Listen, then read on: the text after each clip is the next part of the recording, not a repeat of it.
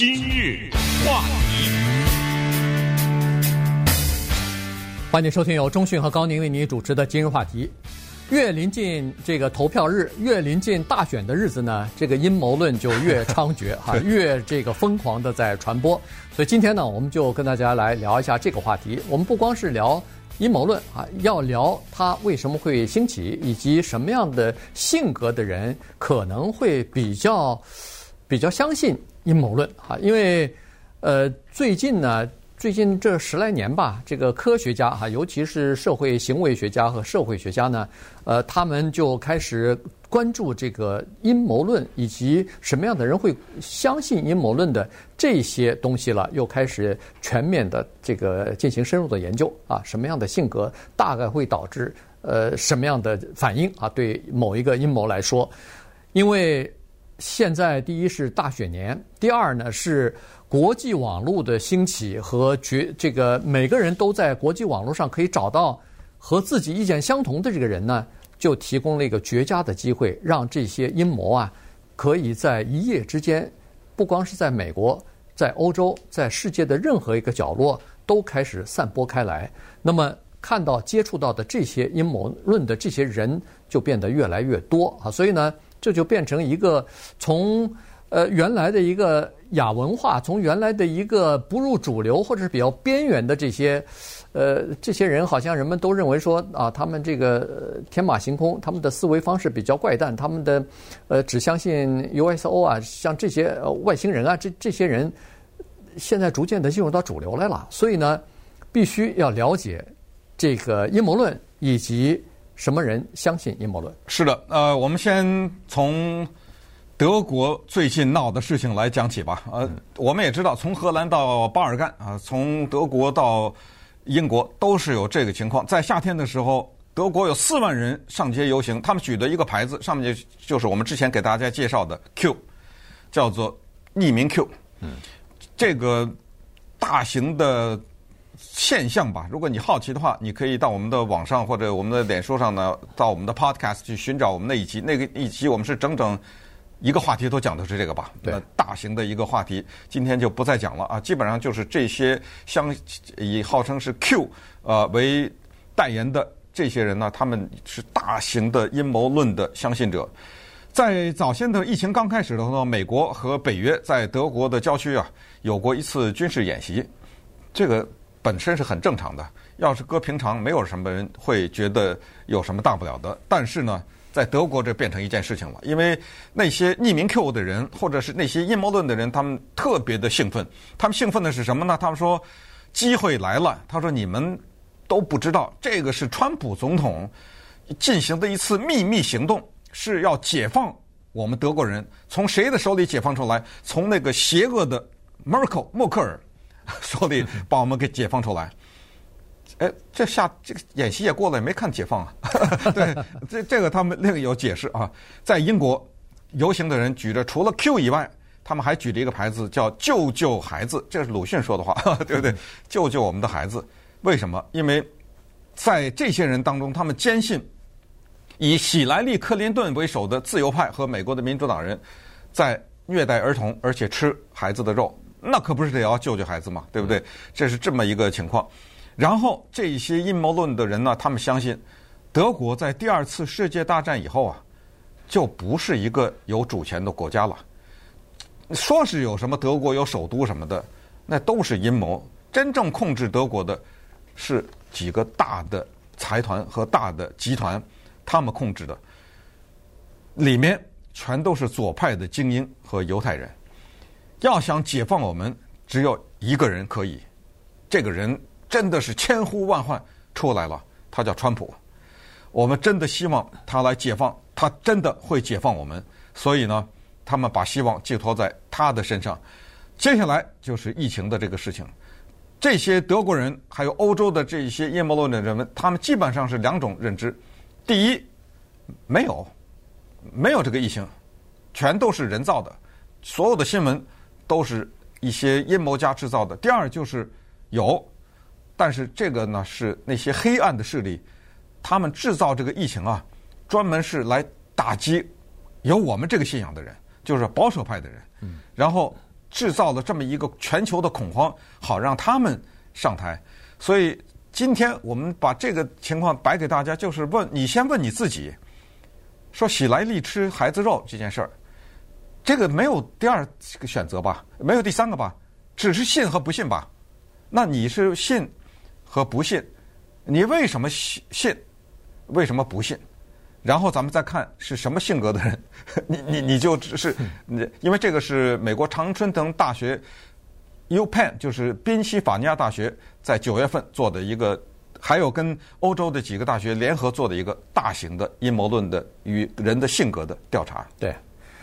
至于喜来利克林顿他吃孩子肉什么虐待儿童什么，我们上一次在那个 Q 呢详细讲过，哎，详细讲过哈，有人还专门拿着枪跑到那个餐馆的披萨店，披萨店的那个地下室去找去了，结果没有发现啊。这个曾经讲过，在德国现在也是一样。这个相信阴谋论的人认为，他们的总理默克尔是一个叫做犹太复国主义者，他是帮着犹太人来打击德国的叫做新国家主义的哈，就是他们是持这种观点的。同时在美国也是一样，你如果不知道的话，你还真的听一听就会吓一跳。现在根据民调来看，至少有1/3以上的美国人认为说，中国政府设计了这个叫做冠状病毒是作为武器的，来攻击美国的。有1/3的人，美国人相信 CDC 啊，就是美国的联邦疾病控制防御中心呐，他们就是有意的夸大了这个新冠病毒的危害性和死亡率，目的是想要什么呢？想要阻止川普总统的竞选连任。所以呢，他们找了这些借口之后呢，就有理由让成百万、上千万的美国人可以，堂而皇之的不遵守 CDC 的任何有关什么戴口罩啊、什么保持社交距离啊，我不遵守你的这个规定，原因是你这都是造出来的。那我不相信有这么严重，所以这个实际上，其实你仔细想想，这种势力其实蛮可怕的。是，但是呢，有的时候回到我们自己的身边呢，这个事情就有点模棱两可了。举例来说哈，张艺谋，他曾经信誓旦旦地说，早年他在拍片的时候见到过外星人。你说这个事儿吧，就有点让你困扰。你说他也是个名人，他都睁着眼睛在那撒谎吗？对不对？我身边我直接认识的人，甚至我很尊重的人，绝对的瞪着你看着你说他见过鬼。他说的是自己的母亲，他说去世了以后回来了，坐在这个什么什么位置那儿。你说他这么一个有声望的人，那他睁着眼睛跟你老大不小的跟你在撒谎吗？对不对？说到这儿呢，咱们就所以这种时候就产生了下面的这个问题，就是阴谋论的扩散也好，或者对某一些可能一般的人觉得很荒唐的事情，但是这些人坚信不疑，这个是怎么发生的？因为这个可不能小看。首先，这样就导致下面的一个，第一就是对媒体的全面质疑，对不对？过去至少还相信一些这种，现在就是对媒体的全面的质疑。当我把这个信条放在这儿的时候，当我把这条线画清楚了以后，那我可就解放了。当我认为你所有的这些消息都是谎言，都是假新闻，都是什么的时候，那我就可以解放了。那么这个时候我就进入到所谓的另类现实里面。既然你是谎言，那我想问什么是真的呀？那于是我就要相信那些我认为是真的。那现在呢，在这些阴谋论当中，还有一些人坚定的认为，在美国的大公司里面 ，Bill Gates 啊什么这个，甚至一些国家的领导人里面呢，他们都不是人，他们是蜥蜴。这个特别的叫蜥蜴人是什么人？是外星来的人。这个外星的人他统治地球啊，他不是拿机关枪扫射，他有办法，因为他比你先进，他进到你身体里去，然后他真正的样子长得是跟蜥蜴一样。说到这儿，你可能有点想笑，那我现在就问你这个问题，那为什么有些人相信呢？然后为什么你不信呢？想想这个问题。今日话题。欢迎您继续收听由中讯和高宁为您主持的今日话题。这段时间跟大家讲的呢是阴谋论，以及什么样性格的人呢，可能会相信，比较容易相信阴谋论啊。在 Emory 大学呢，他们就进行了这样的一个试验，他们在网上同时也面对面的招一些志愿者来参加这个试验。他们把这些志愿者呢分成根据性别，不是根据性格不同呢分成若干组，然后就问他们一些阴谋论方面的问题，比如说这个政府说是，或者有些人说他们看到了就是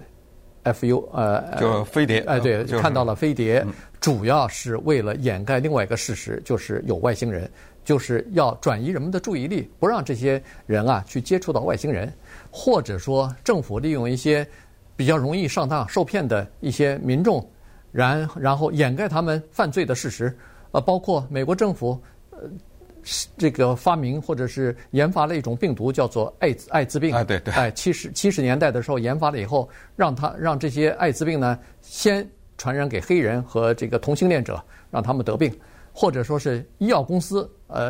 专门弄出来一些比较罕见的、以前从没听说过疾病，为什么呢？因为他们有一些药可以治这些病，所以弄点这个病人出来，那他才好卖药啊。所以就提问的都是这些和现实稍微有点脱节的这种阴谋论，结果发现差不多有60%的人呢，对这些问题的回答是否认的啊，就是得分是比较低。是比较就是不轻信，就是不会相信这些东西。但是别忘了，有40%的人是轻信或者是极端的相信这些说法的。这个比例可是很高啊，在我们的心目当中应该是0.几%，对不对？因为有的说出来是实在是我们中文说叫太离谱了，但是呢，他坚信不疑，而且这个跟你什么有没有博士学位什么的还没什么关系，你知道吗？有些人他那个也该有的学位他也有，但是当然了，大量的是头脑简单的，或者是我们说比较无知的哈、啊、那种人，大量的是这样，这个的时候我们才会听到有的时候有这种报道说，一个人一声命令，几百个人跟着一起自杀了，对不对？都听过这个，或者是说天上那彗星来接我们了，对不对？也有这样的情况，但是那个就太极端了啊，那个就比那个阴谋论不知道极端要多少倍了。所以科学家这一次呢，9月份他们发表的这一个报告是2000多人的调查，那么做了这么一些总结，就是他有2大类，而且这2大类比较轻信的人，那他们还不一样，特别性格上反差还特别大。第一类呢是这种还在社交方面还挺随和的这么一种人啊，但是这个人呢，就这一类人他有一个特点，你注意他讲话，他常常会说这样的一些话，就是我身边围绕着一些无能的人，就是说我不得不跟一些能力很低的人打交道。这是在告诉你什么呢？这个叫基本上被心理学划为叫所谓自恋型的人。当然这种人呢，你要实际的去判断，对不对？他看他身边的人到底是怎么一个情况，但是就是总是不一律的认为身边的人都不如你的这样的人呢，他比较容易轻信。而且他这种轻信呢、是坚定不移的，因为什么？因为他太自信了。我说的什么都对，我信的什么都对，你为什么不信？那很简单，你不如我呀，对不对？你没达到我的这个层次，所以我懒得跟你计较。反正我另外一种就比较麻烦，这种就比较多的，就是所谓比较孤僻的这种人。焦虑，这个容易发怒啊，这些脾气喜怒无常的这些人。那么这些人呢，科学家也发现说，这跟他们的生活环境有关系。也就是说，第一，他们基本上年纪比较大；第二是独立的一个人生活在一个，比如说独立住，子女不在身边，或者是丧偶了啊，基本上就是独居的这么一个情况。所以像这种情况，再加上性格方面的这个偏执，或者说是在性格方面的这个孤僻啊，就变得非常的冷漠，对整个的世界和别人都非常冷漠。再加上这些人呢又特别自信，觉得自己了解的东西都是对的，所以这些人就比较容易相信这个阴谋论。再加上这些人呢，他因为周围他没有任何的朋友亲人在一起，所以他经常会上网去看这些东西，同时他在网上还能找到一群和他一样的人，志同道合的人，所以相互之间印证，哦，你说的这个真对，我也是这么考虑。这个圈子里头，他们自己就形成了一个叫做同温层，你知道吧？就是，我跟你的志趣相投，我就经常跟你聊天，所以形成这个圈子呢，都是跟他这个想法差不多的人，于是他们就会越走越极端。对，而且我们其实所有的人，这个就基本上没有什么太多的例外了。我作为一个人类，我们生存啊，我们不喜欢一种叫失重状态，悬在半空中啊，我们不喜欢悬念，我们希望理解这个世界，对各种奇怪的现象，我们希望有一个解释。但是遗憾的告诉大家呢，直到今天，你再怎么说科学，再怎么样，太多的事情确实是没有解释，至少现在还没有办法给你解释。当你没有解释的时候，他就非常坦然地告诉你，那么你没有解释，你凭什么认为我的解释不对啊？对不对？对。这些人还最后的一个共性就是，他们认为世界对他们是不公平的。他们这个愤怒来自于这儿，就是今天我处在这个环境，或者我之所以这样，叫做都是别人的错。